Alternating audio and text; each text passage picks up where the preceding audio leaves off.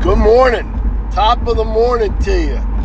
It's going to be a fine day. A fine day indeed.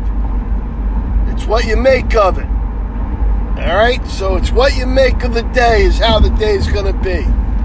It is 4:12 a.m. Wednesday, October 28th, 2020. Glory be to God. This one goes out to St. Margaret, fifth grade class in Bel Air, Maryland. I love Maryland. As my uh, English friends used to say, they called it Maryland. It was Maryland. It was happy. It was great.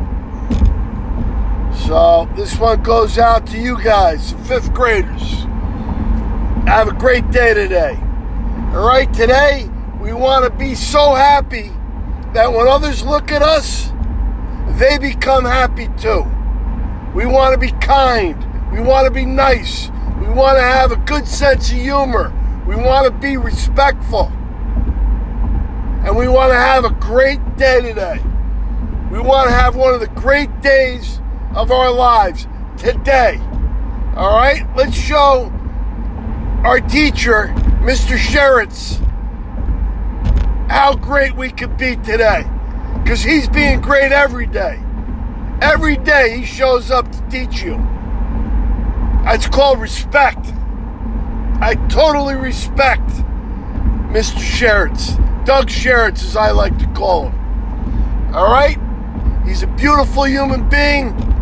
And you fifth graders at St. Margaret in Bel Air, Maryland, are very lucky to have them. So today, let's be so happy that when others look at us, they become happy too.